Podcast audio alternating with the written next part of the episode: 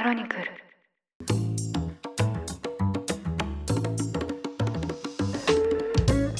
おはようございます。3月31日金曜日ニュースコネクトあなたと経済をつなぐ5分間パーソナリティの竹村由紀子です。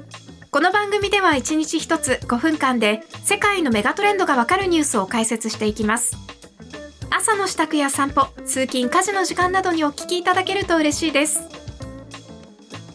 7年前のちょうど今頃私は中米のコスタリカでヨガの修行を1ヶ月間していましたヨガというのはですねご存知の方も多いかもしれませんがただ運動をするっていうのとはちょっと違って心と体のバランスを整えるというか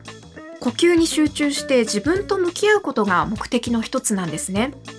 でまあなんでそんなことやっていたのかと言いますと当時ニューヨークで報道の仕事をしていて目まぐるしい毎日の中でなんかもう心も体も疲れきっちゃってただただ立ち止まりたいなそんな気持ちだったんです。でコスタリカは本当に気候が良くて寒さだけではなくあらゆる厳しさに疲れきっていた私のことをですね温かく受け止めてくれたのを覚えています。年度末疲れている方も多いかもしれませんがちょっと体を緩めてみると意外と気持ちもリラックスできたりしますからヨガでなくてもですねちょっと伸びをしたりこうストレッチして自分を大切に季節の変わり目を乗り切ってみてはいかがでしょうか。さて今日はこちらのニュースをお伝えします。中米を歴訪予定の台湾の蔡英文総統が29日経由地のニューヨークに立ち寄りました。蔡総統はこの日、台湾系アメリカ人の会合に出席し、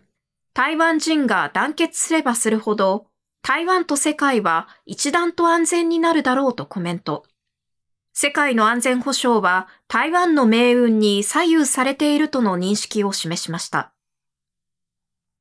蔡総統は10日間の日程で外交関係があるベリーズとグアテマラを訪問する予定で、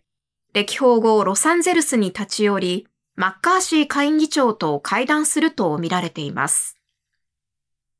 これに対し中国側は、アメリカの反中勢力と結託しようとしていると強く反発。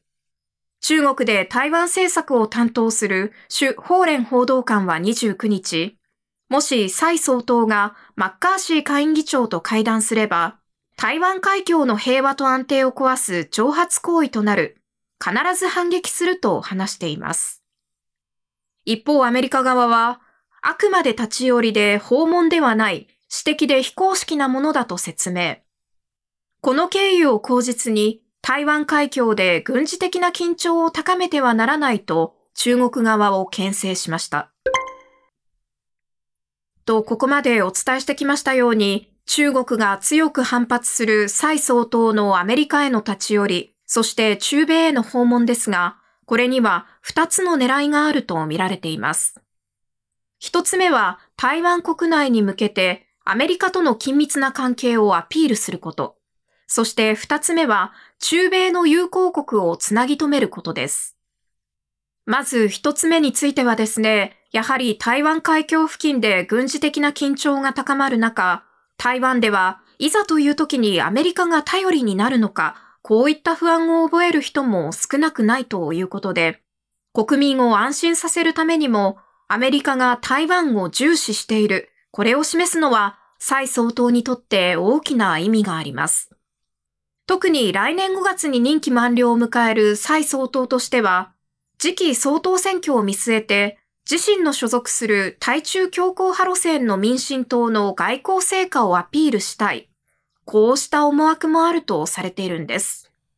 そして二つ目は、中米の友好国をつなぎ止める狙いなんですが、これについてはですね、実は中米では中国による外交面での切り崩しが進んでいまして、2017年から現在までに中米の5カ国が台湾との断交を宣言して、代わりに中国と国交を樹立しているんです。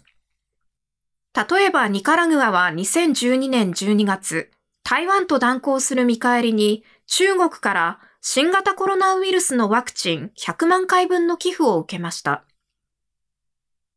また今回の蔡総統の中米訪問に合わせるような形で、今月26日にはホンジュラスが台湾と断交し、中国と国交を樹立しています。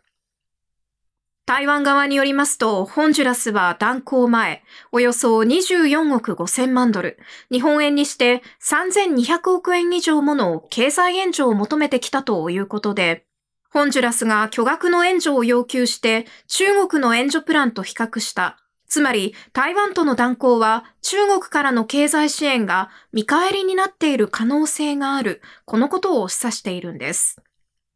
と、このようにですね、中国は台湾統一を掲げ、ワクチンや巨額の経済支援を餌に、様々な国々に台湾との断交を迫っています。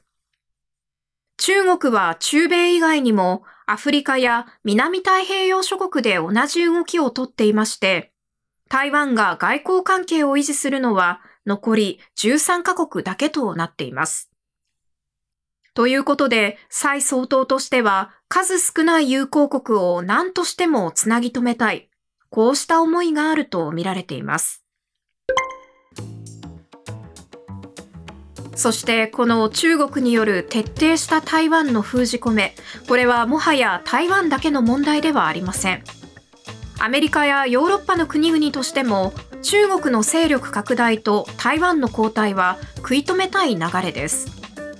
なぜかと言いますと中国が国際的な影響力を増していくということは今起きているウクライナ侵攻などその他の問題にも大きく影響するからなんです。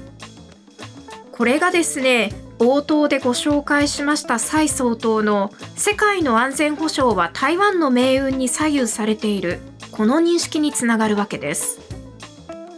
このように台湾と中国の関係が世界全体の安全保障に影響を与える状況ですからこれからも台湾を取り巻く情勢については注目していきたいと思います。